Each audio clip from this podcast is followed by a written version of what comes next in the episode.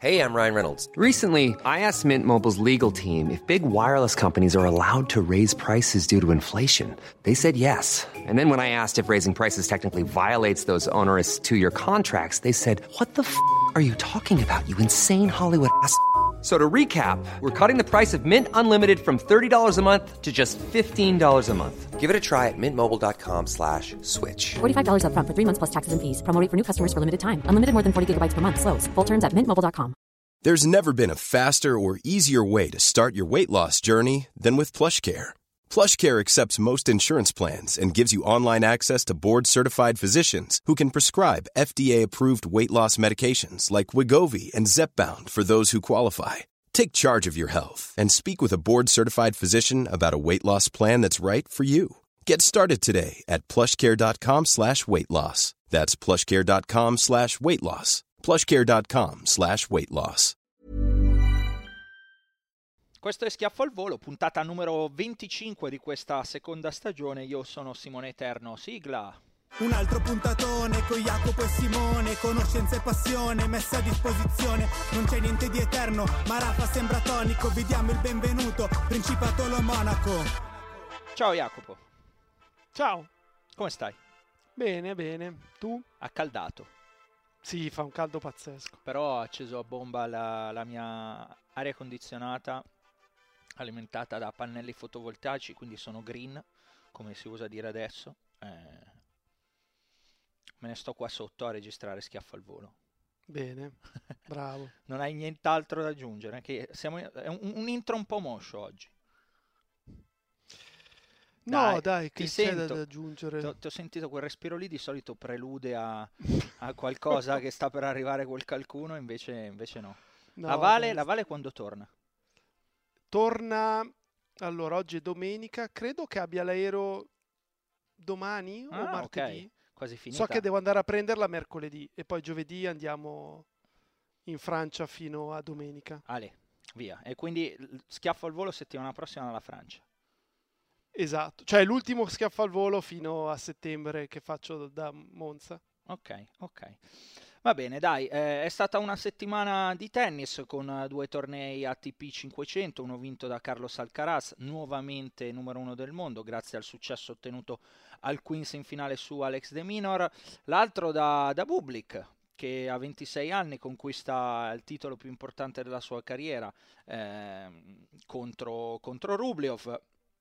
Qua dentro uno ad Halle ed altro appunto al Queens ci sono stati anche Musetti e Sinner di cui avevamo accennato settimana scorsa di cui parleremo visto che Wimbledon si avvicina, la Kvitova ha vinto a Berlino, lo Stapenko ha vinto a Birmingham, ci sono state varie notizie questa settimana Jacopo, notizie politiche, notizie eh, politiche nel tennis ovviamente, no? con eh, il presidente dell'ATP Andrea Gaudenzi in mm, Positive Talks, così li definisce la stampa anglosassone con il PIF, il fondo pubblico de- dell'Arabia, dell'Arabia Saudita, il mini caso Fognini eh, con eh, due eh, controlli eh, mancati, che poi è uno, insomma entreremo nel dettaglio, un poster di Wimbledon, un poster della discordia che ha fatto arrabbiare la famiglia Murray, eh, il ritiro della Contaveit a sole 27 anni. Questi sono un po' i temi che mi sono segnato per questo podcast. Poi ci sono alcune vostre domande molto interessanti.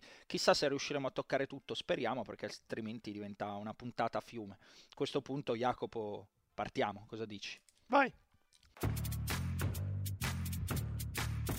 E partiamo da, dai, da Carlos Alcaraz perché Jacopo, undicesima, undicesimo titolo della carriera contando anche le Next Gen su 14 finali giocate, quinto titolo di questo 2023, è l'uomo eh, che ha vinto di più insieme a Danil Medvedev, appunto contro sorpasso a Novak Djokovic là davanti, la transizione potenziale sul le difficoltà, perdonami, nella transizione potenziale sull'erba non pervenute, ha lasciato un set in tutto il torneo al primo turno a Rinderknecht e poi ha spazzato via i vari e Meliero, eh, e Meliero segnati, i vari Lechka 6-2-6-3, Dimitrov 6-4-6-4, Corda 6-3-6-4 e De Minar 6-4-6-4.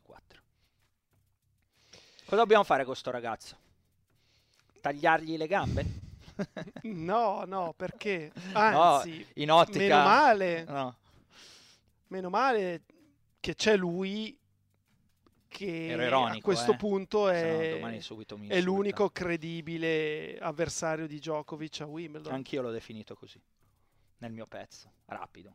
L'unico credibile avversario di Djokovic. E migliora rapidamente perché io l'ho visto il match di primo turno contro Riederneck eh, ed è stata una partita altalenante nella quale non solo è andato sotto ma era sotto anche di un break a inizio terzo set e probabilmente la chiave è stata non permettere a Riederneck di consolidare quel break nel terzo gioco. Se inizia a dargli 3-0 non so se l'avrebbe ripreso. Ehm... io quella non l'ho vista quindi mi fido di te però ha battuto della gente discreta. Su erba, ha battuto bene oggi De Minor che poteva essere un giocatore insidioso per lui sull'erba, lo era stato l'anno scorso sulla terra di Barcellona, una partita che avrebbe dovuto vincere l'australiano, due match point di cui uno con un dritto quasi sopra la rete che non aveva chiuso, poi sì c'è stato un colpo fantastico di Alcaraz, però quella palla va chiusa e, e lo ha spazzato via come hai detto tu prima anche, anche lui. Quindi io rimango della mia idea che continua a fare un tennis troppo difficile per vincere un 3 su 5 contro Djokovic. Però sono qui per essere smentito eventualmente nella finale di Wimbledon. L'aspetto più positivo è che non si possa incontrare prima della finale a Londra. No, bravo perché c'è stato il sorpasso no? di nuovo in vetta alla classifica, ha rimesso un pochino le cose diversamente rispetto a Roland Garros. A Wimbledon eh, Carlos Alcaraz sarà numero uno perché fa fede alla classifica di questa settimana e quindi Alcaraz 1, Djokovic 2 se si incrociano sarà, eh, sarà ovviamente in finale a differenza di quella che era no, la paura, ricordi, prima del sorteggio di, di Parigi. Parigi. Uh, io no, eh, ero ironico chiaramente prima, eh, resto, resto, impressionato. Io l'ho visto un pochino con uh, Corda e e poi l'ho vista, l'ho vista un pochino oggi da quando si è collegato Super Tennis, perché prima stavo vedendo appunto la fine di, eh, di Bublik. Eh, che dire? Eh... poco, poco perché iniziano già a no, mancare un pochino gli aggettivi per la precocità, cioè per, per questa capacità di di essere così convincente. Alla fine, anche lì, Jacopo, hai ragione su quello che dici, mm, che con Djokovic poi nel 3 su 5 è un'altra disciplina. Però la partita di Parigi, e so che qua tocco un tema che ti farà arrabbiare, senza quella cosa lì che è parte ovviamente dell'essere bravo di Djokovic, no? eh, dell'essere eh, è Djokovic e quindi di portarti magari a voler strafare o avere tale, un tale nervoso che poi compromette la tua prestazione, quindi l'altro dimostra di essere più forte di te anche da quel punto di vista, però senza quella cosa lì che non è, eh, devo trovare la definizione giusta, cioè puramente tennistica. Eh, capisci che intendo? Lì, lì ce sì. l'abbiamo una partita, no? Sì, però sono un set pari e ah, io sì, non no, certo. sono sicuro che Alcaraz avesse dentro eh, altri due set di quel livello. Mm-hmm. Non lo so, me lo deve dimostrare, non, non, ho la certezza. La sensazione che ho avuto durante quel match è che se Alcaraz giocava bene al suo massimo fosse superiore a Djokovic al meglio che può dare Djokovic oggi. Mm-hmm. Che poi io ritengo siano mh, mm, scemenze quelli che sento dire ogni tanto che Djokovic gioca meglio adesso. O è, è sbagliata la definizione di gioca meglio. È più forte adesso. Prendiamo l'anno migliore, il 2011. Per me è inarrivabile il 2011. Ma va, ma, ma, anche tanti altri anni. Fisicamente era un'altra cosa. Il 2011 cioè, è alieno, non, non eh, esiste. cioè, fa, fa, delle cose che non esistono, dei recuperi che non esistono, fa... Io me lo ricordo bene, bene, bene. Eh. Non aveva bisogno di fare tutte le altre cose che fa adesso, proprio perché gli bastava quello che faceva da fondo. Mm-hmm. Ok? Eh, però non sono convinto che Alcaraz abbia la capacità di giocare un match del genere 3 su 5 contro un giocatore del genere punto a punto eh, così rischioso perché alla fine quasi tutti i punti che vince Alcaraz prende dei rischi che poi lui fa apparire cose complicate facili ma questo non significa che lo sia. No, no, no, è chiaro, è chiaro la tua, la tua questione. Vabbè, eh, vediamo cosa succederà a Wimbledon, insomma, e anche il tipo di sorteggio no? di, eh, che potrà trovarsi di fronte al Caraz. Cioè, io penso, Jacopo, che è difficile che qualcuno possa sorprendere Djokovic, no? l'abbiamo già fatto questo discorso, a meno di qualcosa ecco, di straordinario. Magari è un un po' meno difficile che qualcuno possa sorprendere Alcaraz. Cioè, è, è chiaro che eh, comunque al di là di questo torneo l'esperienza forse su questa superficie sia ancora poca, no? Sicuramente. Io ce lo vedo nella prima settimana in un match al quinto Alcaraz. Mm-hmm. Va bene. Eh, poi vediamo il sorteggio perché ci sono diversi giocatori che non saranno testa di serie che sono estremamente insidiosi al primo turno, mm-hmm. o all'eventuale secondo, eh, però bisogna vedere se perché non è che gliela stia gufando debbano capitare proprio ad Alcaraz. No, no, certo, come ragionamento no? non stiamo gufando niente a nessuno. Va bene, è stato un torneo dove io però, Jacopo, mi ancora di nuovo, visto anche quanto poi era successo con, con Musetti, aspettavo Rune in finale contro Carlos Alcaraz e invece Rune ha perso con, con De Minor.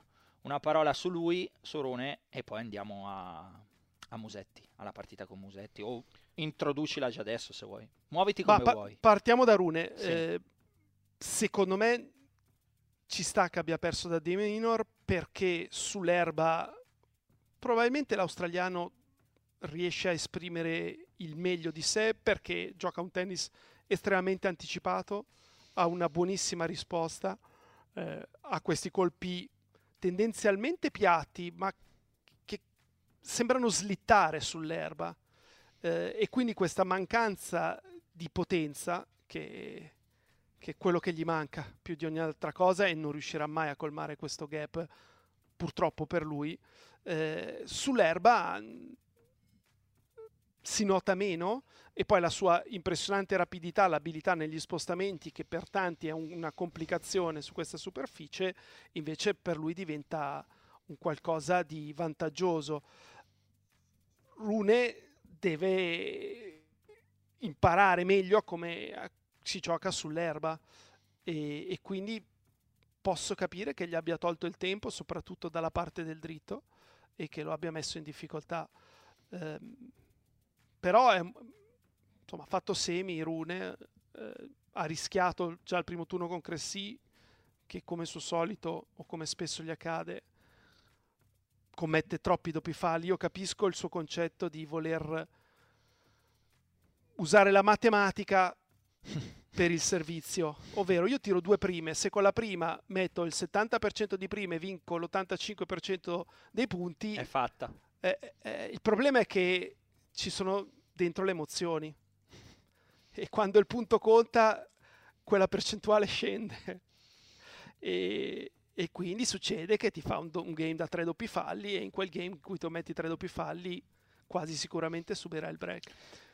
Moneyball, um, Moneyball Cressy eh, però è, visto è che diverso è un tema caldo no, di questi giorni. Certo è diverso il baseball hai voglia se è diverso il baseball. Vallo a spiegare. Anche se alla fine ai tuoi amici americani.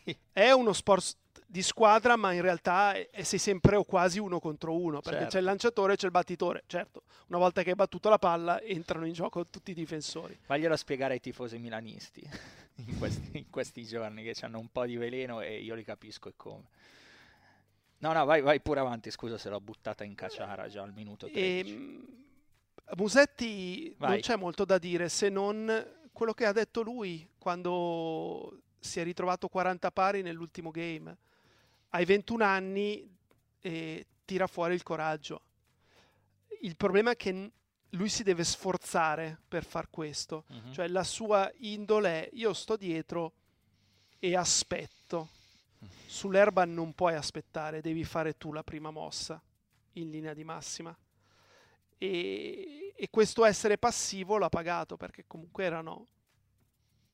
È, è stata una partita in cui ha avuto le chance. È stato ah, 4-1 nel 4-1. primo, ha avuto i due set point nel secondo, però la sensazione era che in quei momenti sarebbe stato Rune a determinare l'esito dello scambio e la qualità principale di Rune è che in quei momenti lui gode di solito dà il meglio di sé. Poi certo a volte perde per forza di cose però non è uno che si tira indietro.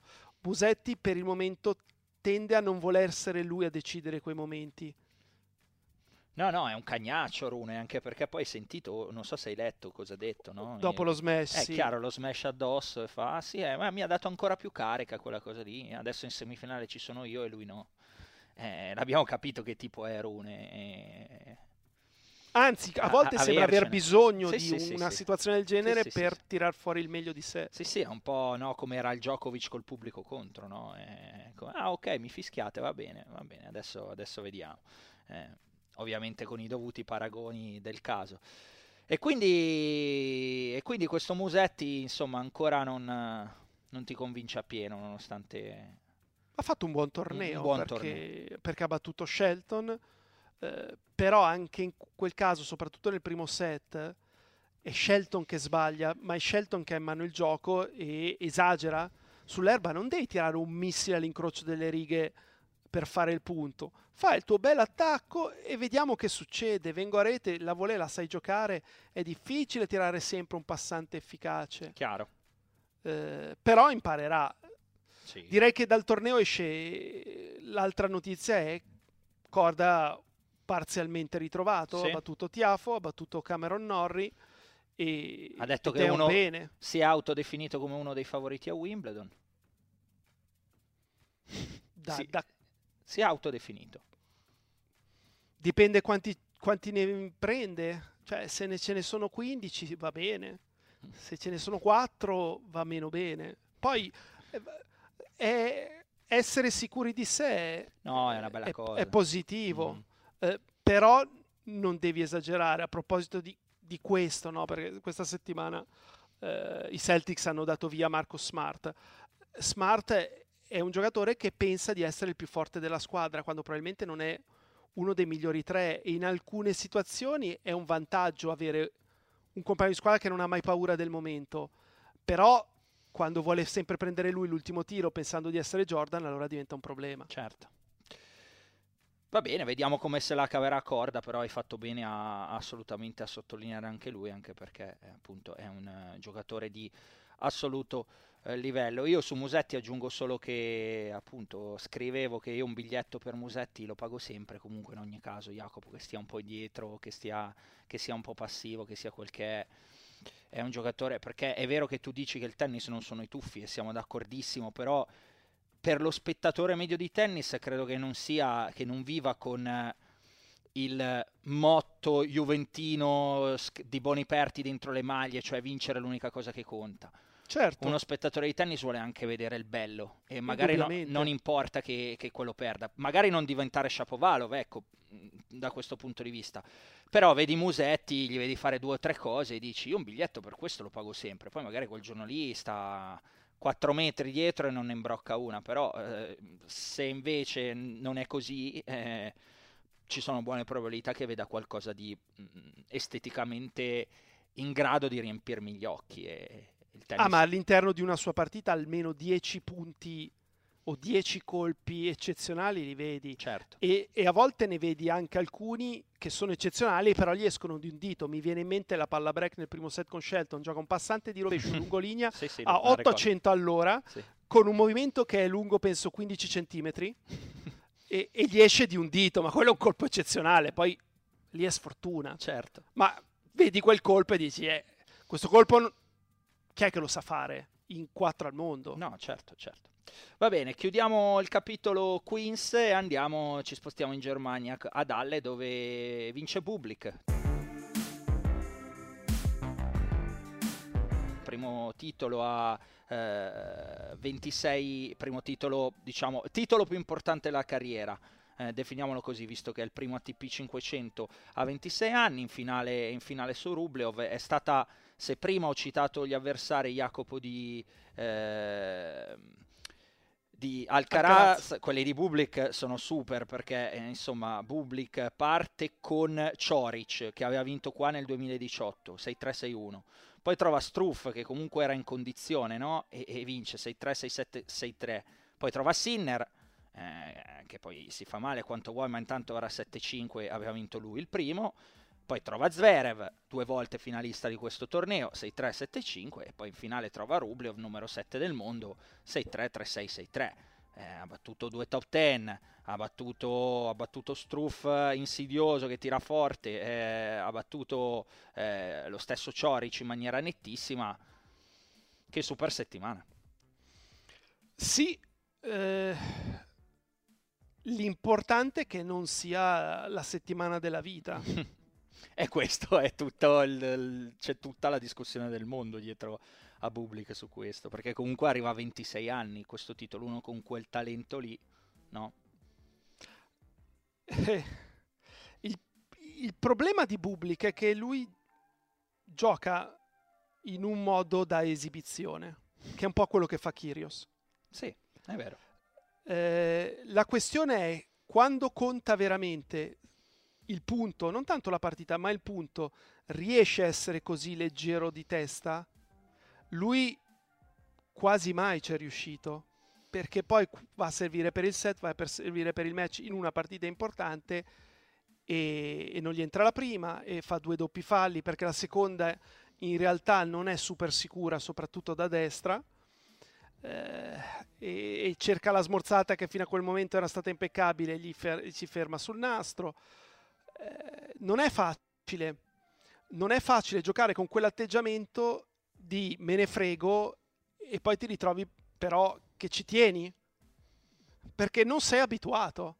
Eh, ed è stato sempre il problema di Kyrios, che lui ha sempre giocato con menefreghismo, però poi c'erano delle partite a cui teneva e quindi in quelle partite impazziva perché ti devi abituare anche a giocare a certi tipi di partite. Più ne giochi, più ti abitui e più impari a gestirle. Eh, e secondo te sta imparando, sta imparando Pubblica mm, a 26 anni no. questo exploit? No, no, arriva da 26 del mondo a Wimbledon, quindi sarà a testa di serie. Potenzialmente eh, al terzo turno potrebbe esserci un big match. No? Pensavi a uno dei primi turni da sorprendere Djokovic. Eh, ma non ci riuscirebbe mai a sorprendere Djokovic. In generale. Impossibile. Mm. Un altro forse sì, ma Djokovic non ce lo vedo pre- proprio perdere con Public. Anche questa... La, te la rigiro Jacopo. Dimmi. Allora, visto che rigiriamola così. Bublik ci arriva a quella partita cioè a quel terzo turno per incontrare un'altra potenziale testa di serie. Cioè questo, fai la sfera di cristallo, questo torneo, questo bellissimo torneo, eh, visto chi ha messo in fila, è un cambio nella, nella carriera di Bublik e, e, e, e, già lo porterà a Wimbledon, no? ad arrivare a quella sfida lì di terzo turno contro un altro big o ci credi poco? Secondo me non è un cambio della carriera, io penso possa arrivare al terzo turno è, è cruciale il fatto che la prossima settimana eh, non debba giocare, perché se fosse iniziato Wimbledon domani era primo turno scritto. e invece per fortuna hanno aggiunto una settimana uh, di, di, erba e quindi la prossima settimana tra l'altro lui era iscritto a un torneo ma si è tolto in maniera intelligente.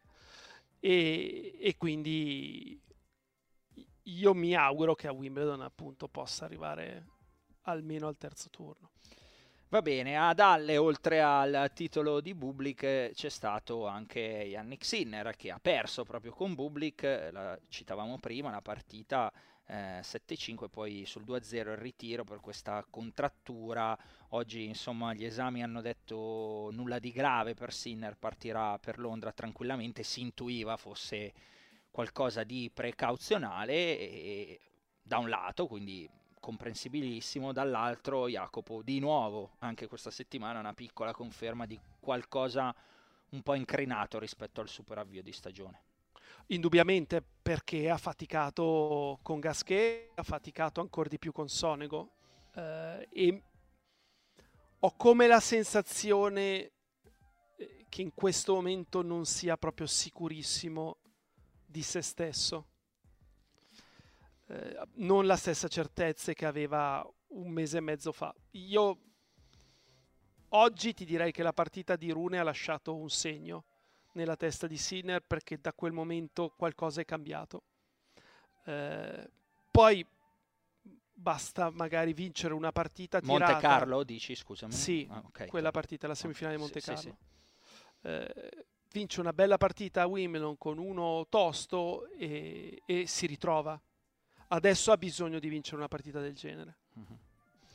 Sono, sono, sono, d'accordo anche qua e mm, guardando Alcaraz pensavo che eh, che differenza, no? Un anno dopo ci si presenta a Wimbledon con Sinner che in quell'ottavo batte, eh, batte Alcaraz e poi va, eh, poi va a Poteva giocare... dargli 3-7-0, cioè doveva dargli 3-7-0. E poi comunque va a giocare con Djokovic e va 2-7 avanti. E alla vigilia forse non c'erano così tante certezze su Sinner l'anno scorso.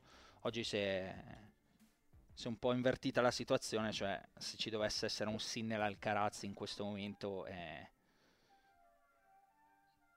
sarebbe parecchio diversa la sensazione con, con cui ci si approccerebbe no, nel valutare quella partita, visto quello che abbiamo detto poco fa, cioè che eh, Alcaraz è l'avversario di Djokovic, Sinner parte per, ultimi, per le ultime settimane, per da Roma in poi e appunto inevitabilmente un po' più dietro nel, nella famosa grigliona di partenza che poi alla fine Jacopo faremo nel prossimo, nella prossima puntata del podcast post sorteggio Wimbledon tu, tu come la vedi?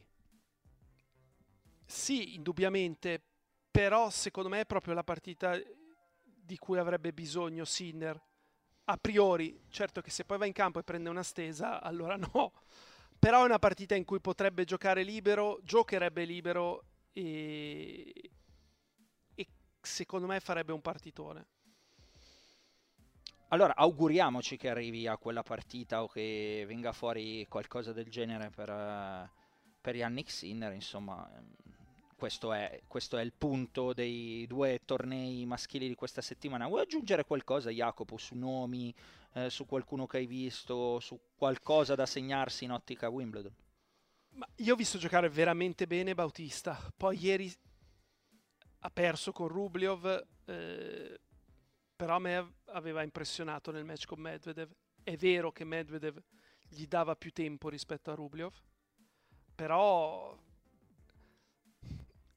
a me Bautista piace, è forse il termine sbagliato, però sono ammirato da come gioca.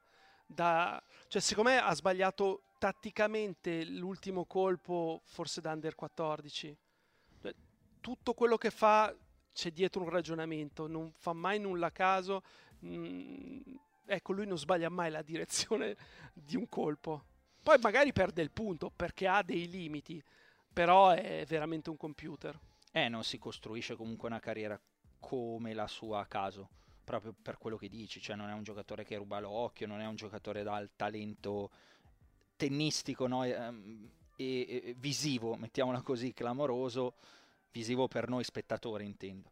Eh, però poi quanti, da quanti anni è lì, da quanti anni ha, è stato in grado di giocare ottime partite contro avversari più forti, eh, talvolta sorprenderli. Eh. C'è un giocatore che non vorrei incontrare a Wimbledon, sinceramente. Anche se Ma que- neanche Djokovic, secondo me, lo vuole incontrare. No, no, no, anche se quest'anno aveva fatto tanto fatica, no? Sembrava sì, una, sì eh, rispetto a, ai precedenti anni della carriera, specie lui che tanti punti spesso li faceva in Australia, no? partiva sempre molto bene all'inizio della stagione, poi calava un po'. Vedi mai che col passare degli anni qualcosa si sia invertito, diventato differente. Va bene, Bautista ce lo segniamo come eventuale, eh, insomma, giocatore da, da tenere lì perché comunque è stato in grado di fornire una bella prestazione questa settimana. Andiamo alle andiamo al femminile, Jacopo, dove il torneo più importante era quello di Berlino eh, e l'ha vinto Petra Kvitova in finale sulla Rediviva anche qua Donna Vekic. Guardavo la Kvitova, Jacopo, zitta zitta, quatta quatta e 6 della race, a 33 anni va per i 34. Sabalenka, Sviontek, Rybakina, Pegula, Mukova, Petrona Kvitova. Eh, beh, c'è la vittoria di Miami che è stata sorprendente perché di solito lei fa fatica in quel periodo dell'anno.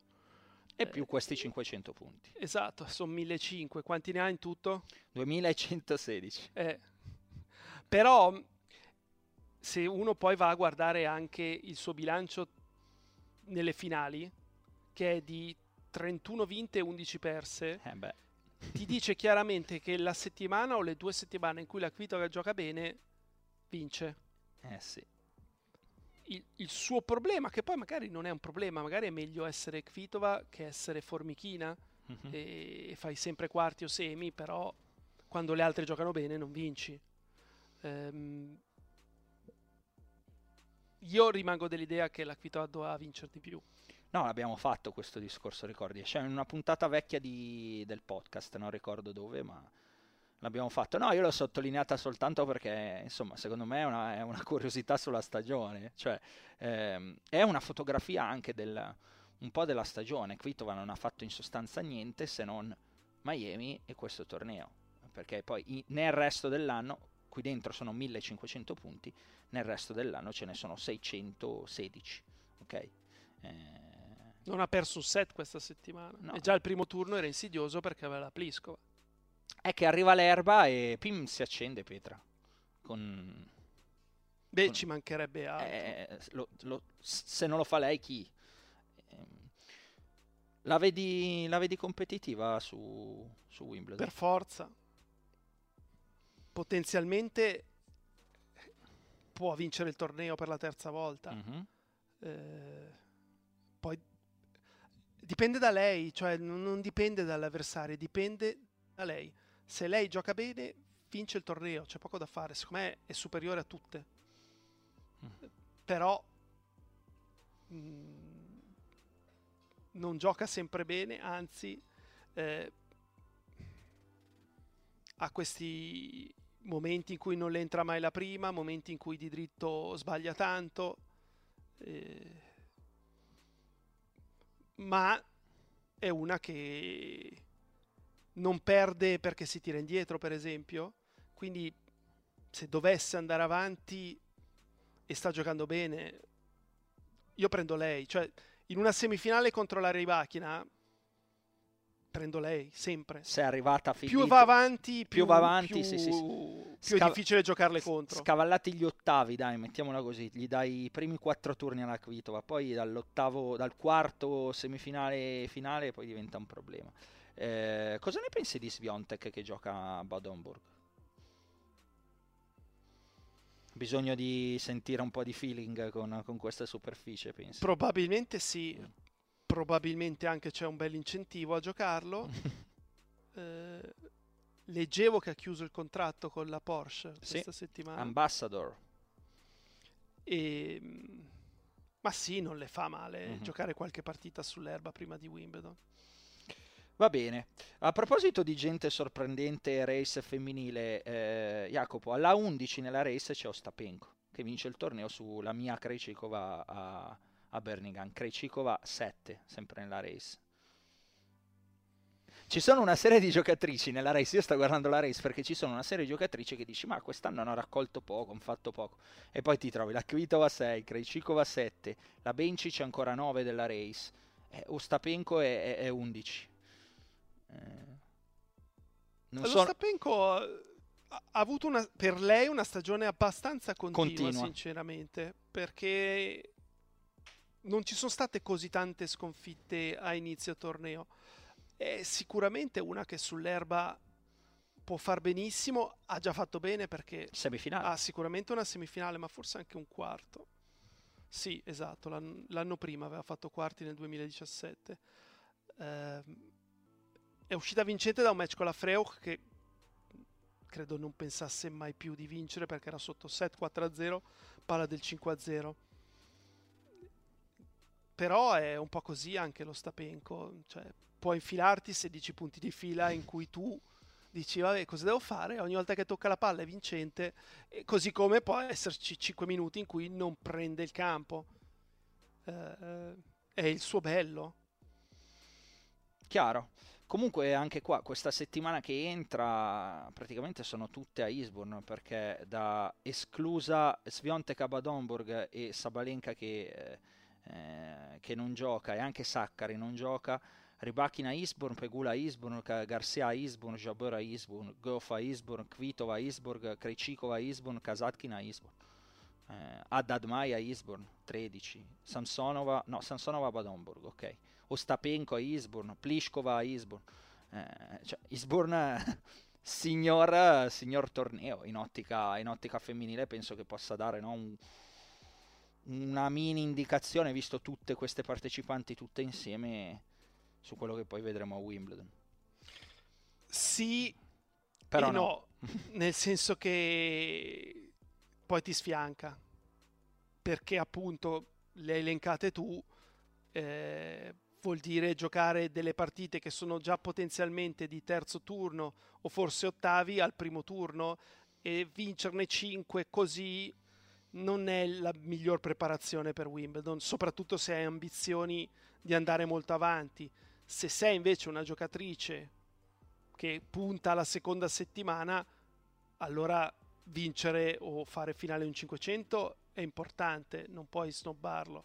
Però ecco, leggevo tra l'altro primo turno c'è Kvitova Ostapenko. Not too bad. Secondo me una delle due scioglie. Scioglie. e potrebbe essere la Kvitova e secondo me non sarebbe un errore. Va bene, ehm, direi che sul femminile vuoi, vuoi, aggiungere qualcosa di quello che hai visto? Volevo un tuo pensiero. Dimmi. Perché è stata criticata Camila Giorgi ah. per il sì nel momento in cui Venus Williams Beh, è cascata per terra? Criticata mi pare poco. Cioè, è Io dico... attaccata da più parti. Insomma. Esatto. Eh. Cioè, se la Giorgi fosse una sconosciuta lo capirei. Ma secondo me non c'era la minima volontà di essere cattiva in quella circostanza. Neanche secondo me. Una polemica molto sterile, a mio parere. Però siccome, sai, c'è Venus Williams dall'altra parte, quindi il grande gota internazionale anglosassone si è, si è risentito. Io l'ho trovato vergognoso. Beh, vergognoso, magari no, però evitabile, oppure un po' da mi viene a dire da poveretti loro, cioè nel senso di voler fare a tutti i costi una, una polemica. Per... Non, da, non, è perché la Giorgia è italiana, eh, Jacopo, no, in questo è, caso. No, anzi, è proprio perché secondo me dire quella cosa vuol dire non conoscere assolutamente la Giorgia. La Giorgia, sono d'accordo. E dopo 14 anni che la vedi giocare, 12, quello che è per, non so, parliamo di Navratilova e Stab, sono le due persone che ho letto io, sì, eh, che, che, l'hanno criticata, avranno capito che tipo di persona è la Giorgi e che non c'è alcuna malizia in quello che ha fatto. Mi viene a dire di no. Cioè, non, non è così scontato, Jacopo, non, nonostante tutte. Cioè, quante magari conferenze hanno visto della Giorgio, hanno partecipato ci hanno parlato? Io credo non così tante volte nella loro vita e quindi forse non conoscono appieno sembra, sembra un paradosso, non conoscono appieno il carattere di Camila e chi è Camila e quindi, eh, quindi sono venute fuori con questa, con questa cosa qua. Mm, ripeto, per me niente di clamoroso, niente di, niente di male. Eh, una polemica buttata lì un po', un po' così, che però ha trovato insomma del terreno fertile, eh, perché, perché comunque poi... Ha, alla fine determinate polemiche piacciono sempre. Va bene, dai, eh, nient'altro da aggiungere sul tennis giocato, ultima chance, eh, dai, altri, basta. altrimenti basta così, basta così. Tanto... Ah no, vabbè, visto che l'ho commentato il torneo sì. di Gaiba, ah. Senti, ragazzina statunitense ecco, non gioca affatto male. Cosa, cosa mi dici di Kruger? Ma cosa è successo a Maria? Perché io ho scritto il pezzo per, per il sito di Eurosport, confesso che stavo facendo altre otto cose, quindi ho scritto proprio... Mm, non ho analizzato la partita, ho dato, ho dato la notizia. Era 5-2 nel, nel, nel, terzo, ho visto. Ma è successo questo, che nel primo... Eh, la Kruger stava dietro e non riusciva assolutamente a gestire soprattutto il dritto in back della Maria sul suo dritto, cioè proprio al massimo ne teneva una in campo, la seconda tirava fuori. Da inizio secondo set ha cercato di attaccare il più possibile, quindi prima rete, seconda volta rete, risposta sulla seconda rete e ha ribaltato il match. Nel terzo non è che sia cambiato di molto la situazione, il problema è stato che nel game in cui ha subito il break eh, non ha mai messo la prima e quindi non ha avuto la possibilità di attaccare con la stessa continuità. Eh, ha sbagliato una volée facile sullo 0-15 e ha subito il break. Eh, la Maria quando è andata a servire per il match le sono entrate poche prime, mm-hmm. però la partita è notevolmente cambiata ehm, dal secondo set in avanti e vedere comunque una ragazza di 19 anni avere questa possibilità tattica perché quante ragazze sul circuito sarebbero state in grado di fare servizi e volée, risposte volée, senza fare la figura di una di un pesce fuor d'acqua a rete, okay? perché sì ha sbagliato delle volée anche abbastanza semplici, però ne ha fatte anche diverse notevoli. Uh-huh. Quindi secondo me è da tenere d'occhio. Ashlyn Kruger, classe 2004, il titolo più importante della carriera, vinto oggi al WTA 125 di Gaiba. Eh, mentre scrivo l'articolo vedevo che l'unico titolo precedente era un 60.000 esatto, dollari l'anno scorso. all'anno scorso in Indiana, eh, in finale su Saskia Vickery. Eh, quindi teniamoci anche lei perché passa da 143 del mondo a 108. Non ho guardato, ecco, confesso, se, dire- se riesce a entrare direttamente a Wimbledon o deve fare le quali. Deve fare le quali. Deve fare le quali, perfetto. Vediamo, vediamo se sarà parte dopo forte di, di, questo, forte di questo successo a Gaibledon, anche di Wimbledon. Ehm, dai, è tutto per il tennis giocato che torna settimana prossima. Adesso andiamo un po' su politica, polemiche, schiaffi e cose varie. Partiamo da uh, una notizia. Andrea Gaudenzi, insomma, ha rilasciato un'intervista al Financial Times. Uh, dove afferma di aver avuto colloqui positivi con il PIF, per chi non è comune al calcio ma segue solo il tennis magari l'avrà sentito di meno, è Public Investment Fund, il fondo per gli investimenti pubblici che risale direttamente alla famiglia reale saudita, non so quanti biliardi, di triliardi, sorrido di potenziale perché si iniziano a mettere degli zeri che non finiscono più, eh, diciamo che è un'estate che è particolare, arriva in un momento particolare perché è un momento in cui i sauditi qualche denaro nello sport lo stanno mettendo. Se, se state seguendo le vicende di calciomercato, insomma, con um, un modus operandi a, per tre di fare offerte eh, economiche a determinati giocatori. Um, davvero faccio la parentesi calcistica solo per farvi capire. Marcelo Brozovic, centrocampista dell'Inter, all'Inter guadagna 6 milioni e mezzo a stagione, eh, dall'Arabia Saudita l'offerta arriva a 20. Massimiliano Allegri, allenatore della Juventus, 7 milioni netti a stagione, eh, dall'Arabia Saudita l'offerta è 30 netti a stagione, quindi è un modus operandi diciamo del per 3 su quello che guadagnano attualmente per eh, portare di là piuttosto che Karim Benzema che è andato a 100 milioni a stagione per 4 anni, quindi 400 milioni di euro solo di ingaggio. Eh, questo è quello che stanno facendo, cercando di fare eh, sul calcio, avevano, fatto, avevano, fondato il Live Tour, il, mm, circu- il circuito alternativo al golf, eh, insomma se ne parlava un pochino in, dal punto di vista tennistico con eh, quelle che sono le next gen che dovrebbero eh, andare a Jeddah ehm, a partire già da quest'anno e qualcuno insomma ipotizza a fronte anche di quanto detto da uh, Gaudenzi che ha definito questi colloqui positivi che eh, insomma in Arabia Saudita ci si vada per fare anche un pochino di più oltre alle next gen finals eh, l'ipotesi è quella delle ATP finals il cui contratto a Torino scade nel 2025 so che non ti piace parlare di politica Jacopo quindi ti chiedo solo una cosa Sfera di cristallo di nuovo, tu le vedi a Torino dal 2025 le ATP Final, sì o mai nella vita?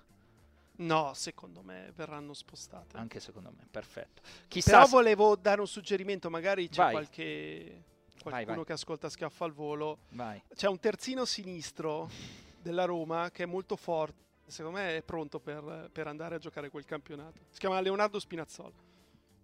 Cosa ti ha fatto il povero Spinni? Beh, a parte che ce n'è una ogni due giorni.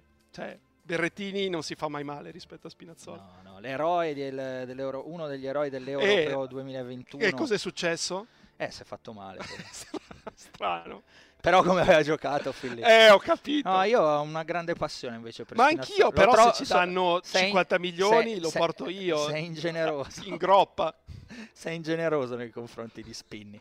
Quest'anno Eh, ha fatto mezza partita buona. Tor- Mezza. torniamo al tennis perché Sì. sennò qua si arrabbiano.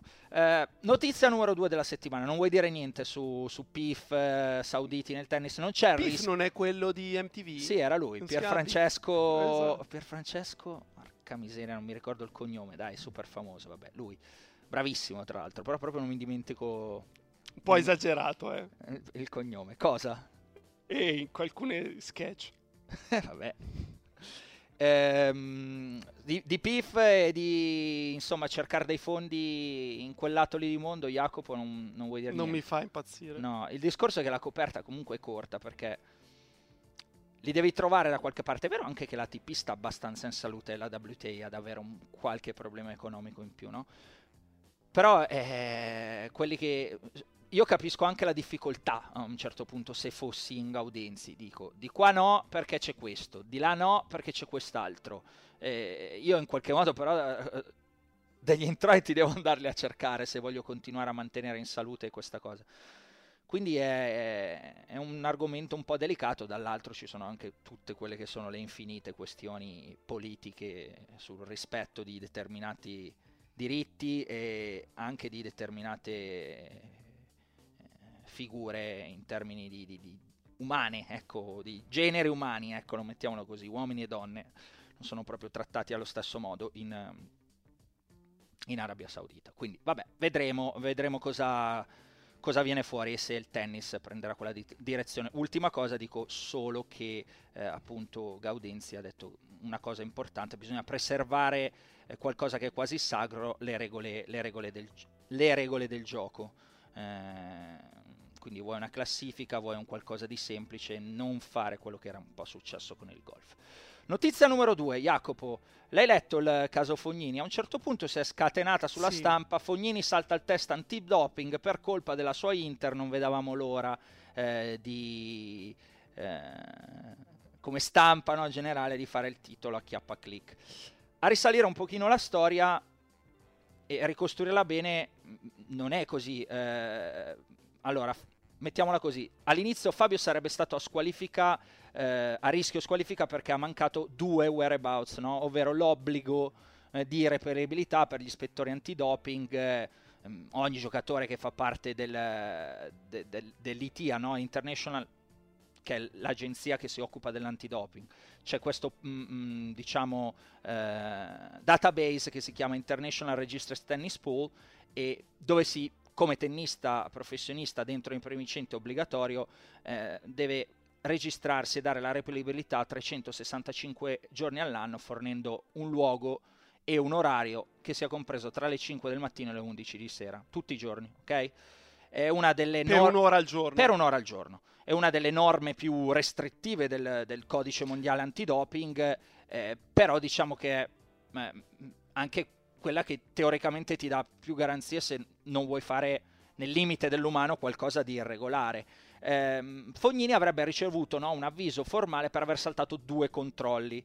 Secondo le regole, dopo tre controlli mancati in 12 mesi, c'è una squalifica automatica perché è la violazione del codice antidoping. Che è quello che era successo alla Cornet perché non le funzionava il citofono di casa. Bravissimo, bravissimo, con tanto appunto di processo, eventuale squalifica ed era il caso che era stato eh, per, eh, mh, per la Cornet. Ehm, in sintesi in realtà non è così perché c'è stata una storia di, di Fognini che era un articolo di Sport Mediaset che ricostruiva un pochino la vicenda. Il mancato controllo non, risarebbe, non risalirebbe ai giorni del 10 e 11 giugno, ma sarebbe la notifica di, un, eh, di martedì 9 maggio, quando Fabio aveva comunicato di trovarsi ad Arma di Taggia, mentre invece era a Roma per gli internazionali d'Italia. Eh, la sera prima aveva provato a modificare il luogo di reperibilità, C'era stato un problema tecnico sul portale, su questo portale che gliel'aveva impedito, aveva fatto degli screenshot secondo la sua versione, eh, ma gli era stato comunque notificato il, il, il, test saltato, quindi questa era l'unica certezza. Eh, non è dato sapere se sia successo di nuovo tra il 10 e l'11 giugno, ma dalla versione che Fognini ha mm, portato sua, eh, nel suo account Instagram dallo stamp di un articolo di, appunto, di, dei colleghi di Sport Mediaset eh, faceva capire che in realtà il test è solo uno, quindi in teoria allarme, allarme rientrato. Mm, lo vedremo, dovrà stare comunque in ogni caso a questo punto molto attento Jacob fino a maggio 2024 questa volevo, volevo, dare la notizia perché si era scatenato, no? Fognini manca il test. Sì, beh, poi i titoli, sai, sono sempre fuorvianti perché altrimenti chi ci clicca dentro. Certo, certo. Allora, qua c'è poco da aggiungere, ho ricostruito un po' la storia. Sulla tua opinione, terza notizia della settimana che mi ero segnato e qua la voglio e come la tua opinione. Il poster della discordia ovvero a Wimbledon no, è girato questo, questo, dipinto, questo poster in cui si vedono scendere le scale del, del, della, della, main hall eh, lì dell'All Club dove arrivano i giocatori, eh, quelle famose scale di legno, allora ci sono Rafa, Roger e Nole abbracciati, eh, c'è la Navratilova, insomma ci sono Borg e Mekero, davanti a tutti c'è un po' a rappresentare la nuova eh, generazione Carlos Alcaraz e Yannick Sinner. Bella dimostrazione eh, di, eh, di, fiducia. di fiducia nei confronti di Yannick, no? Eh, si sono arrabbiati quelli della famiglia Murray. Dov'è Andy Murray? Dov'è Andy Murray, Jacopo? Non lo so, però mh, non poteva stare con Djokovic, Nadal e Federer. Eh, mi spiace. No. Eh, e, ma colpa sempre della stampa che inizialmente aveva uh, utilizzato il Fab 4 per descriverli perché faceva figo, perché appunto i Beatles erano quattro, così come quattro erano loro a contendersi i titoli. Il problema è che Murray non li vinceva quasi mai. Mm. Eh, e è un discorso che porta avanti da un decennio, forse non lo so. No, Però que- la questione è in qualsiasi ambito, che può essere artistico, può essere di ingegneria, può essere scolastico, se uno ha 20 titoli e uno ne ha 3, quello di 20 non vuole essere paragonato a quello di 3. Eh, no, è vero. Ma vuoi aggiungere i due ori olimpici che siano 5? 20 contro 5 è un quarto. No, è che andava riconosciuto semplicemente che ci sono... No, io non sono, lo sai, così tra- drastico su Marre, perché essere sempre lì è un valore. Eh, poi è chiaro che tu dici, però perdi sempre, però è anche vero che non è scontato essere sempre lì. E quante volte sono stati lì? Adesso non ricordo una vecchia statistica, Jacopo, non tanto neanche sugli slam, su tutti i Masters 1000. Cioè c'era stato un periodo enorme in cui i campioni dei Masters 1000 erano o lui, o Djokovic, o Federer, o Nadal. E quello era una dimostrazione comunque un po' anche del suo valore, che poi 3 su 5 facesse più fatica poi a portarseli via, a batterli perché era, tra virgolette, no senza tra virgolette, era meno forte degli altri tre, è, è chiaro. Però è, è, inge- è, ingeneroso nei confronti di Murray non riconoscergli il quasi valore. Mettiamo... Però io alla famiglia Murray direi... Mm ok, volete restare sul pianeta Terra, ehm, sfida secca contro, sarà il sorteggio a decidere Federer, Djokovic o Nadal, prendete vostro figlio, scegliete voi la superficie, oppure prendrete il miglior del potro o il miglior Vavrinka. Io voglio vedere cosa sceglio. E sono loro. Cioè, eh. se c'è in palio la loro vita. Esatto, cioè la loro permanenza sul pianeta, poi potrebbero Dove finire, li mandi, non lo so, no? su Plutone, su Marte, poi si arrangiano. Eh. no, scelgono so Andy. Scelgono... Dai, sì. scelgono Andy, scelgono Andy, no. Perché fi- è, è, il loro figlio. Beh, che brutto. Io, io non scelgo Andy.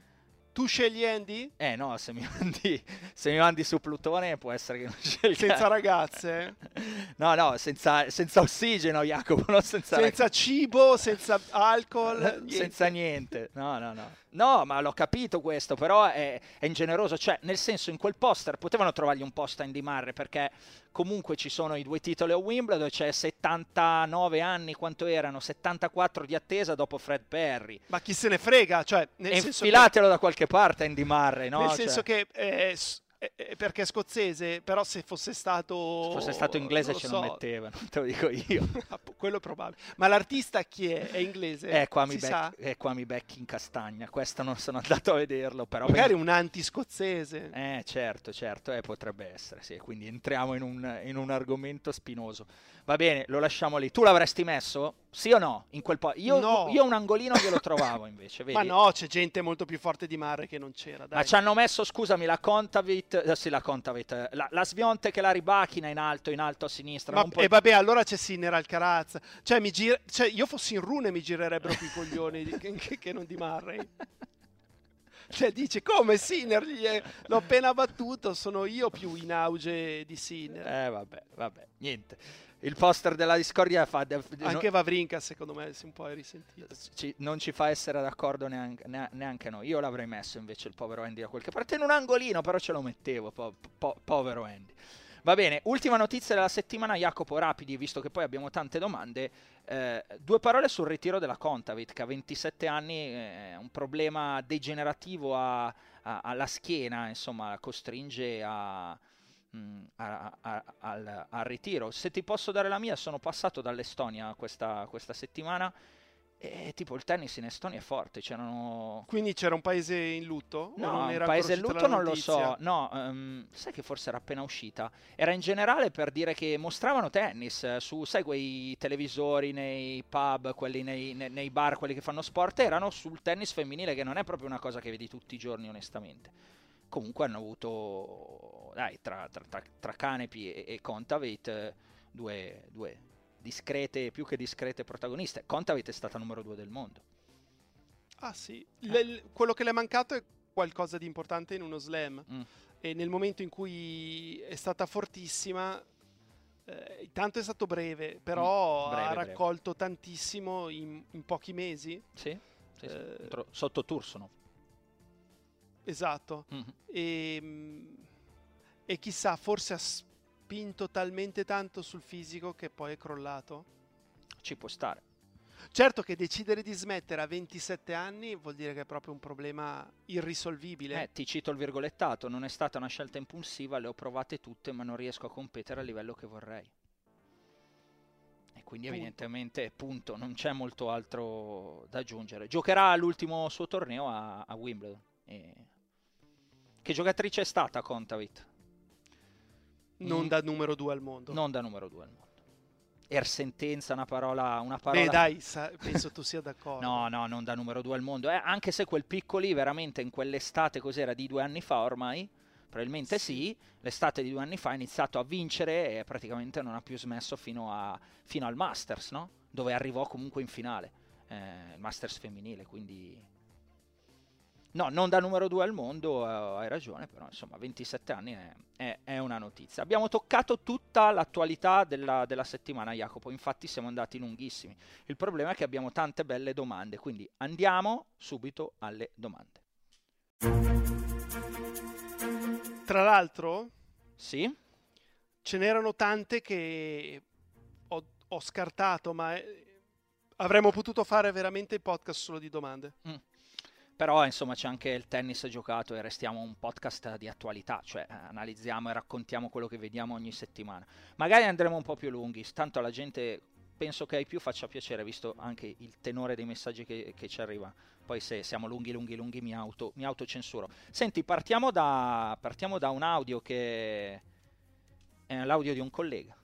Ciao ragazzi, io ho una domanda per voi in merito agli allenatori. E, ehm, quali sono secondo voi gli allenatori che eh, negli ultimi vent'anni hanno inciso di più?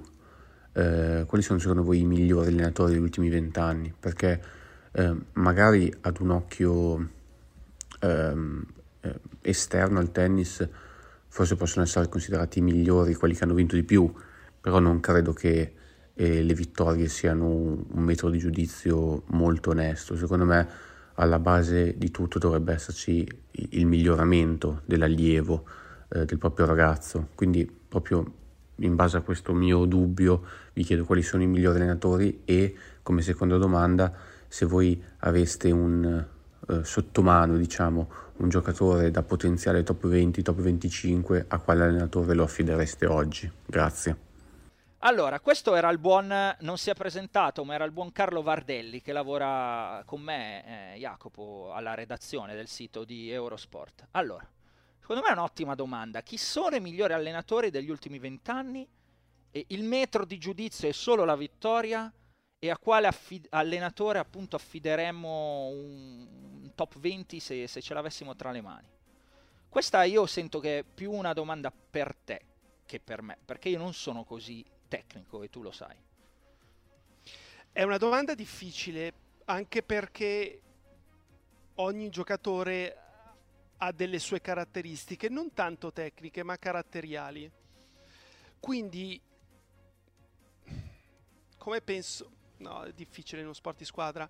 Eh, quindi le caratteristiche di un certo allenatore magari non vanno bene. Cioè, Piatti, secondo me, è un, è un fenomeno perché se vai a vedere la maggior parte dei giocatori importanti che ha avuto, il loro miglior risultato l'hanno ottenuto con lui. Caschera, Onic, eh, Furlan, Caratti, eh, eh, Camporese, eh, Cioric, forse non il migliore, però gli ha fatto fare un salto. Uh-huh. Um, però ce lo vedi Chirio Scoppiati? Vabbè, che dice, Kyrgios ci vediamo lo... alle 8 in campo. Kyrgios... sì, ciao. Vabbè, alle Kir... 8 di stasera. Kyrgios non ce lo vedo con nessuno, cioè che, che, che c'entra? No, però Kyrgios secondo me... Con Andy se... Murray ce lo vedrai Kyrgios. Davvero quando diceva, cioè se Murray con, smettesse... Con Djokovic. Anche con Djokovic, sì, anche con Djokovic ce lo vedrai. Devi trovare uno che intanto lo, lo capisca, che per cui lui abbia un grande rispetto. Uh-huh. Questa è la cosa più difficile. Esatto e che allo stesso tempo possa dirgli qualcosa che lui già non sappia. Ovvero come si vince uno slam, mm-hmm. come si vince un Masters 1000 o che cosa devi fare per fare quel passo in più. Ehm... Torniamo a noi. Sì. Che siamo usciti. Qual è questo Secondo me, allora, visto che 20 anni sono tanti, mm. eh, tornando indietro di qualche anno, Larry Stefanchi secondo me è stato un grandissimo allenatore e è riuscito a fare delle cose con determinati giocatori che sembravano non essere possibili. Mi viene in mente eh, quello che ha fatto con eh, Gonzales, eh, che secondo me era un giocatore limitato. Poi il dritto certo era dinamite, ma il rovescio era quasi fermiamo la palla, cioè non tirarmela di qua, eh, ma non solo con lui. Eh, quindi per, a lui mi ha dato la sensazione di essere uno che sarebbe stato in grado di migliorare eh, chiunque. È lui la tua pick? No, ce ne sono tanti, cioè ti direi quello che ha fatto Carlos Rodriguez con eh, Justine Nen. Uh-huh. Comunque l'ha presa e l'ha portata a essere forse l'unica vera giocatrice in alternativa a Serena Williams. Cioè, se pensi alla giocatrice che ha messo più in difficoltà Serena nel corso dell'intera carriera, poi è durata molto meno, però è stata Justine Nen. Uh-huh. Un terzo nome, dai, pensaci bene. Piatti l'ho già detto. Piatti l'hai già detto, Stefanski e Rodriguez. Queste sono le tue tre pick del, diciamo del periodo recente e semirecente? Probabilmente ti direi Magnus Norman. Cavolo.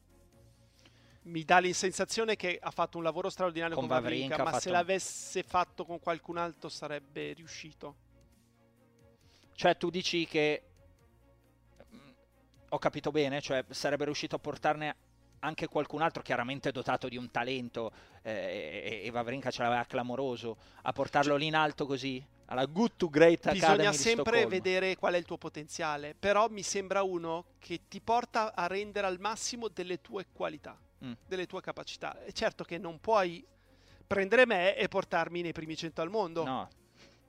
Però magari nei primi 400 sì. Mm.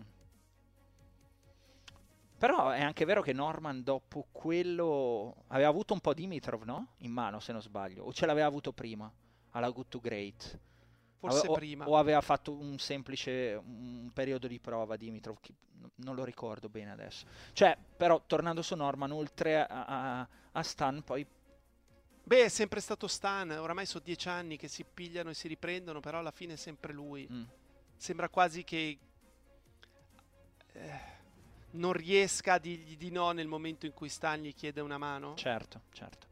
No, Come poi... riconoscenza forse? No, no, fai bene, però comunque ha, ha, secondo me hai fatto bene a citarlo, eh, perché, perché tre slam su tre superfici diverse, si è parlato, prima parlavamo sempre no, del solito Murray, bla bla bla, e Vavrinka ha fatto qualcosa in più di Murray se ci pensi, in picco, in picco. Eh, eh, non non, non in termini di carriera, però i, Vavrinka può dire di aver avuto tre picchi in tre posti diversi, Murray ha avuto le cinque finali in Australia però non ha mai vinte e poi ha i suoi due titoli a Wimbledon e quello US Open. Cioè io la baratterei quasi la, i tre picchi di Stan con, con, con quelli di Murray. Eh, al di là con la carriera di Murray che invece era riuscito ad arrivare numero uno del mondo nell'epoca di Federer, Nadal, Djokovic, insomma è rimasto è rimasto sempre in alto per tantissimo tempo, però se guardi proprio solo il picco. Eh, un'altra cosa c'era una domanda di Carlo, il metro di giudizio è solo la vittoria, Jacopo? Per un allenatore? Assolutamente no. Assolutamente no. Ma in qualsiasi sport. No, s- sono, sono, d'accordissimo, però sai magari sul tennis, eh, proprio perché sei invece da solo, no? Cioè prendi una persona e l'alleni solo su quella, è più difficile magari verrebbe da considerarlo un po' di più rispetto a uno sport di squadra dove influiscono miliardi di variabili che non possono essere controllate chiaramente sempre solo da una persona. No, però abbiamo citato Piatti che non ha mai avuto un giocatore che ha vinto uno slam. Però... Eppure tu l'hai messo lì nei quattro insomma, citati di, di questi ultimi Però ha portato dei giocatori che forse non erano di quel livello a, in finale a uno slam come Milos Raonic eh, cioè, dipende da, da cosa hai in mano. E chi affideresti se la Vale fosse, se fo- se la Vale fosse lì, no? Avesse deciso di giocare a tennis e tu da solo magari l'avessi portata fino al 30 e gli dici Vale adesso dobbiamo fare un salto e io non te lo posso più far fare a chi l'avresti consegnata? a chi la consegneresti?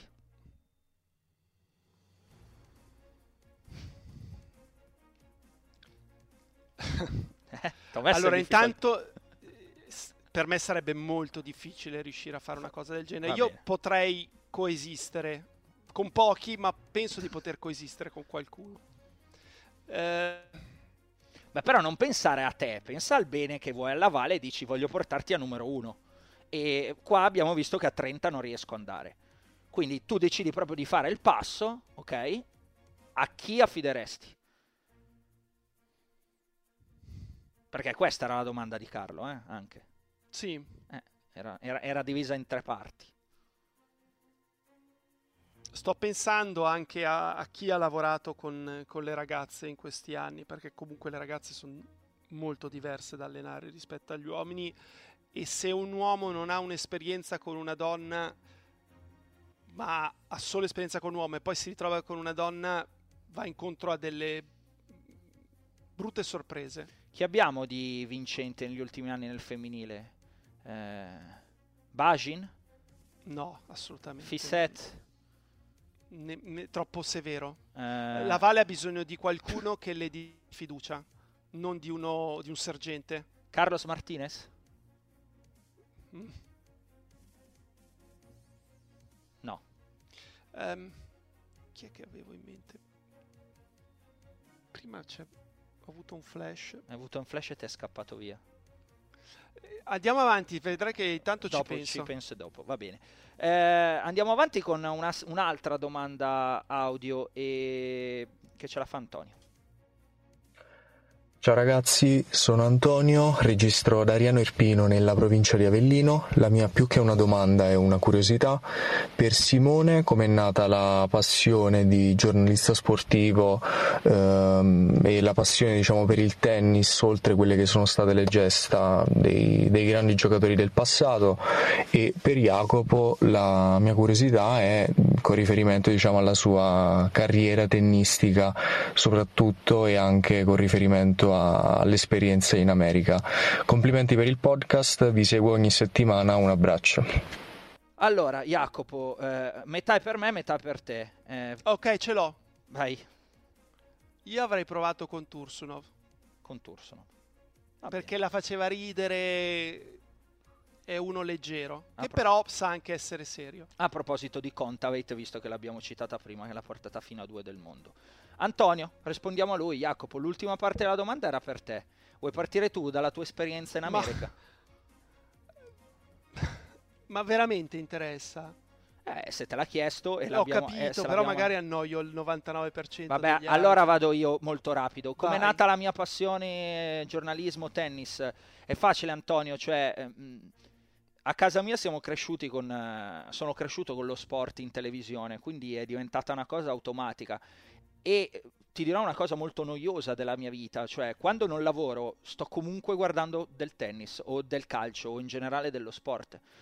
Quindi questa forma di eh, sorta di autismo che ho detto o la converto in qualcosa e ci campo oppure è, è, è, è almeno um, ne, ne, tiro fuori qualcosa di utile oppure diventa complicata proprio per crearsi una vita e per fortuna sono riuscito a farlo quindi c'è, c'è, fuori, c'è, dell'autismo, mi viene da definirlo così, dal punto di vista di continuare a guardare sport sempre comunque, sempre acceso, eh, e le Olimpiadi, e, e, quando ci sono le Olimpiadi, e appassionarsi a sport che non segui mai, e, e però te li guardi se c'è di mezzo una medaglia, qualche italiano, è sempre stato così a casa mia e quindi è diventato automatico. Perché il tennis? Perché il tennis mi piace un po' più degli altri e quindi la risposta al tennis è questa insieme, insieme al calcio. Insomma, Ma sta, chi è l'appassionato lì. di tennis? Tuo papà o tua pa- mamma? Papà, papà, papà, assolutamente. E chi era il suo giocatore preferito? Ma sai che non ne aveva uno? Ma sai che non gliel'ho mai chiesto? Ma sai che non gliel'ho mai chiesto? Tanto lo ascolta il podcast, eh, Jacopo, me lo dirò anche lui. Ogni tanto citava Vilander mi ricordo quando giocava. Ho, dei questi flash. Che... però non poteva essere il suo giocatore preferito. No, no, aspetta, ogni tanto fa, eh, ma chi sei? Vilander. Quando, quando lo diceva ai suoi. quando litigavano in questi doppi improbabili che faceva con i colleghi aziendali. che, che ridi? Beh, non l'ho mai sentito quello dire ma chi sei Vilander? sì, sì, sì, gli diceva. Tutti i nomi che ci sono. Sì, sì, citava. Vuol dire che non sbagliava mai o tirava dei gran pallonetti. Comunque, se mi conferma che è Vilander, gli faccio fare la foto. Adesso che viene a fare un giro a Wimbledon, gli faccio fare la foto. Eh, dai, racconta Jacopo in breve la tua esperienza in America. Io in realtà anch'io la voglio conoscere un po' della tua, della tua esperienza in America, come ci chiede Antonio. Ma allora, partiamo dal presupposto che io n- non sapevo quasi niente del college negli Stati Uniti, ma ho avuto la fortuna eh, negli miei ultimi due anni di liceo, quindi di ritorno dalla tragedia di Barcellona in cui ho perso il treno, ehm, di avere una fidanzata di Los Angeles che veniva a scuola con me e si era trasferita in seconda liceo a Milano perché suo papà che era di Parma, di fatti lei di cognome fa Sassi. Ehm, Classico cognome parmigiano. e, ehm, appunto si era portato la famiglia perché mh, lavorava a Milano, dove a, l'avevano trasferita a Milano. E, e quindi lei mi ha, non solo mi ha parlato del college, che era la mia unica salvezza per rendere felici i miei genitori, ovvero continuare a studiare, che non ho mai amato, eh, e poter continuare a giocare a tennis, che invece era la cosa che volevo fare, visto che non, non c'era verso di lasciarmi non studiare e pa- provare a giocare a tennis a 19 anni. E quindi lei è stata una santa perché eh, 1989-90 non c'era internet, eh no. quindi tutte le domande di richiesta eh, di mh, notizie di Deplian a 50 college li ha fatti lei. Ma che spettacolo! Non la sapevo questa. E io tornato dalle vacanze al mare mi sono ritrovato la casella della posta inondato da appunto eh, libricini che mi parlavano delle varie università che lei aveva richiesto, cioè io sì avevo dato un rapido occhio, però non è che ne conoscessi, conoscevo sì UCLA, Stanford e, eh, bene, e poco altro, no? E tra le pochissime che mi hanno mandato delle informazioni, non solo sull'università, ma anche sulla squadra di tennis, è stata poi l'università che ho scelto, che è Pepperdine, che si trova a Malibu, e, e tu apri il depliane, vedi questo college che dà sull'oceano Pacifico, è, è bellissimo. La squadra era tutti gli anni eh, tra le prime dieci degli Stati Uniti, quindi dico, cavolo, è questa è una squadra forte, il posto è magnifico, eh, io voglio andare qua, il problema è che io voglio, ma devono volere anche loro. Come li hai convinti? No, per fortuna ho fatto un buon SAT e quindi mi hanno preso, solo che essendo un pelandrone, ovviamente la mia richiesta non è arrivata in tempo perché Pepperdine è uno dei pochissimi college che, che, inizia a metà agosto, quasi tutti iniziano a settembre, il Pepperdine inizia tipo il 15 o 16 agosto, quindi non è arrivata in tempo e, e niente, potevo iniziare a gennaio. Però mh, una volta accettato io ho chiamato, non so come fatto, sono riuscito ad avere il numero di telefono dell'ufficio sportivo di Pepperdine e mi sono fatto passare l'allenatore della squadra di tennis. Chiaro. Che, che, è Allen Fox. E gli ho detto, io a gennaio arrivo, mi fate giocare? E questo fa tipo quello che hai detto tu l'anno scorso a Stintino. quello che era in giardino non desiderato tipo e tu chi cazzo sei no e quindi cosa ho fatto? Eh, durante Halloween del 1990 sono andato quattro giorni, una cosa che è super illegale, cioè tu puoi andare a visitare il college, sì. però non puoi allenarti con la squadra. Ok. Proprio è una delle regole delle NCAs, è questa. e tu l'hai rotta, subito detto, è arrivato, è arrivato l'italiano. però è stato l'allenatore a farmi rompere. Quindi io mi sono allenato due o tre giorni con la squadra, mi sono allenato con lui. Lui è stato un buonissimo giocatore perché ha fatto quarti a Wimbledon eh, negli anni 60 e ha detto sì, no, vai bene, puoi giocare nella squadra. Perfetto. E così, e così è iniziata la tua avventura. È iniziata la mia avventura. Va bene, eh, Antonio, spero che tu sia contento perché ci sono degli aneddoti che nemmeno io sapevo. Notevole quello che hai tirato fuori con lo slang dell'estate scorsa. E fra l'altro a, a, a luglio adesso io credo che avrò ancora un trauma, quindi devi tenere accese tutte le luci. No, sai che ci stavo pensando l'altra notte prima di, prima di addormentarmi? Poi vabbè, eh, qua non è che possiamo entrare troppo nei dettagli, ragazzi. Ehm, altra domanda, Elisabetta, eh, a che minuto siamo? Controllo, eh. mamma mia. È il 75esimo di Norvegia-Francia. Siamo lunghissimi, Jacopo, cosa dobbiamo fare?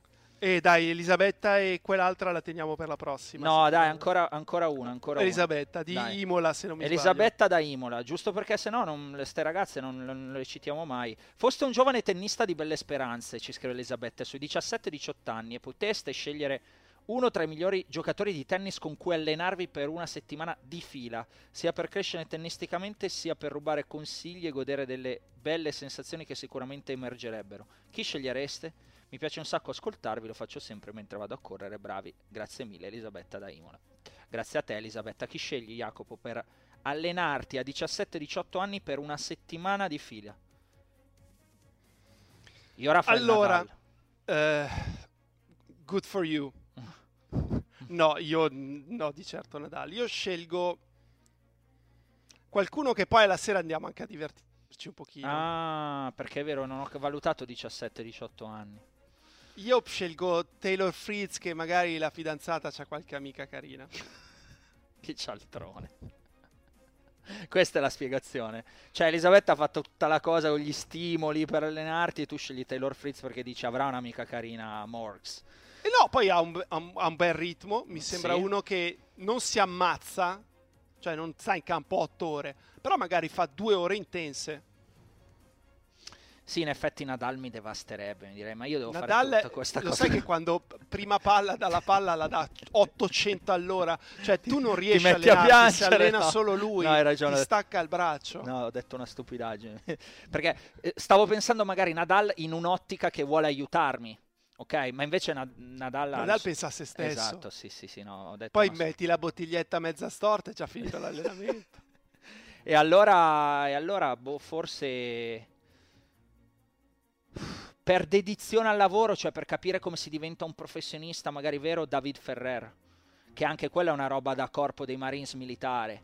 No? Che te lo ricordi? Erano, ogni mattina lui si alzava e faceva questi 30 km solo di cicletta. 30 km. E poi iniziava l'allenamento. Però eh, Ferrer con quelle mezzi tecnici a disposizione, che cos'è stato? E per quanto anche lui nell'epoca a lungo no, dei fenomeni. Quindi forse per imparare che cos'è la dedizione, se voglio diventare un professionista, l- la risposta a Elisabetta eh, poteva essere in David, in David Ferrer.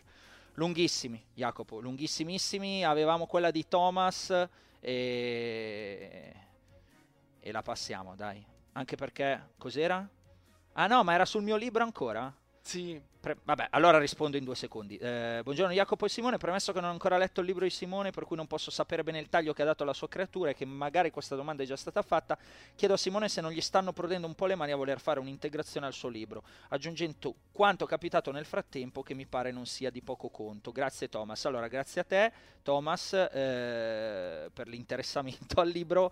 No, io penso che non sono mai stato un fan, l'ho già detto, delle biografie in corso d'opera, però è anche vero che in italiano qualcosa su Djokovic non c'era. È arrivata nel momento giusto, perché mi ha dato la possibilità di descrivere non solo il tennista, ma anche un altro aspetto che mi interessava di Djokovic, che secondo me è l'aspetto mentale barra umano, eh, che, che va di pari passo a quello del tennista e che forse molto spesso non è passato.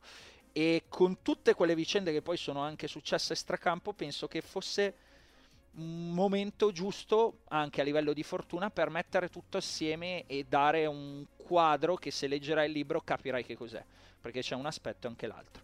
Eh, fine. Una risposta molto rapida. 78 minuti è il record del podcast, però non possiamo non lasciare senza lo schiaffo della settimana. Jacopo, a chi dai lo schiaffo? allora, Rapido, eh? è uno schiaffettino, eh. Sì. La- lo do da Navekic, Ah. perché dopo aver battuto la ribacchina nei quarti ha detto stava servendo in maniera incredibile oggi è indubbiamente la giocatrice che ha il miglior servizio sul circuito.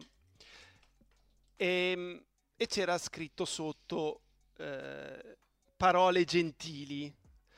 Però se uno poi ci riflette, eh, cosa, almeno cosa pensa?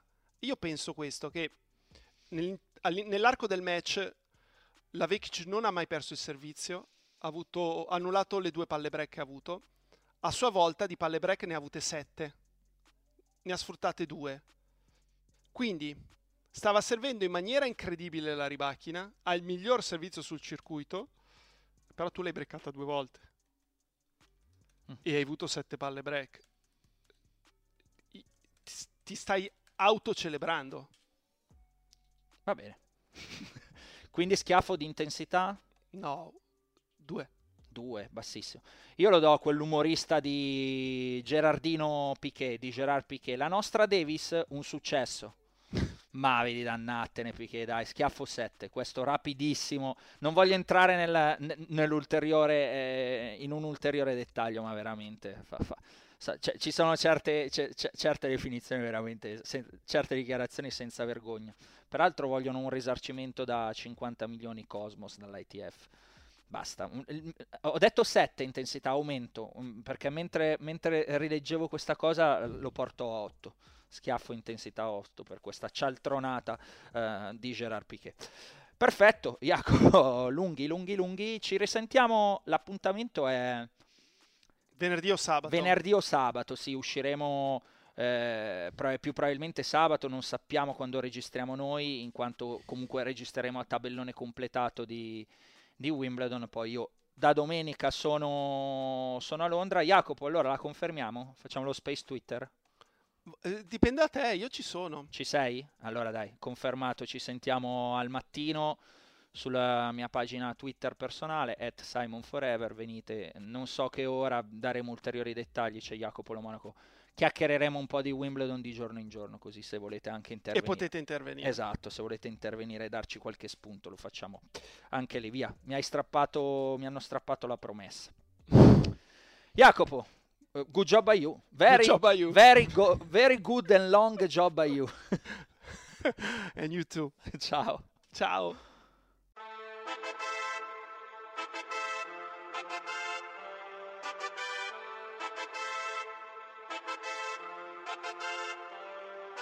Un altro appuntamento, un altro schiaffo al volo, ha vinto sul cemento, eppure un terraiolo, un altro tabellone, un nuovo campione, ha ribaltato il match, era sul cornicione e Kyrgios manterrà la parola data che giocherà a Parigi per la sua fidanzata che non c'è mai stata e vuole visitarla e Sinner la volè quanto può migliorarla? Io lo devo ascoltare perché senza sto male. E soffro come zizi passo quella diagonale. Ho un dubbio esistenziale se tornerà mai team. Eppure vado avanti come Cressi un altro puntatone con Jacopo e Simone. Conoscenza e passione messa a disposizione. Non c'è niente di eterno ma Rafa sembra tonico. Vi diamo il benvenuto Principato lo Monaco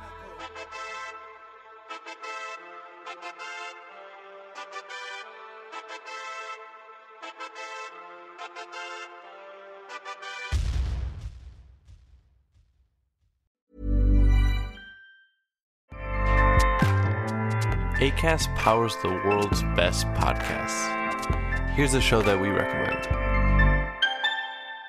The Real Housewives is a guilty pleasure for most, but if you're looking to not feel guilty about that pleasure, tune in to Everything Iconic with me, Danny Pellegrino, where I break down all the messy moments and behind the scenes antics of Bravo's popular franchise. And on Everything Iconic, I also interview celebrity guests like Kelly Ripa, Kiki Palmer, Drew Barrymore, Cameron Diaz, and more about their guilty pleasures, their past work, and so much more. So if you're pop culture obsessed and find yourself watching way too much reality TV like me, tune in to Everything Iconic with Danny Pellegrino wherever you listen to podcasts. ACAST helps creators launch, grow, and monetize their podcasts everywhere. ACAST.com.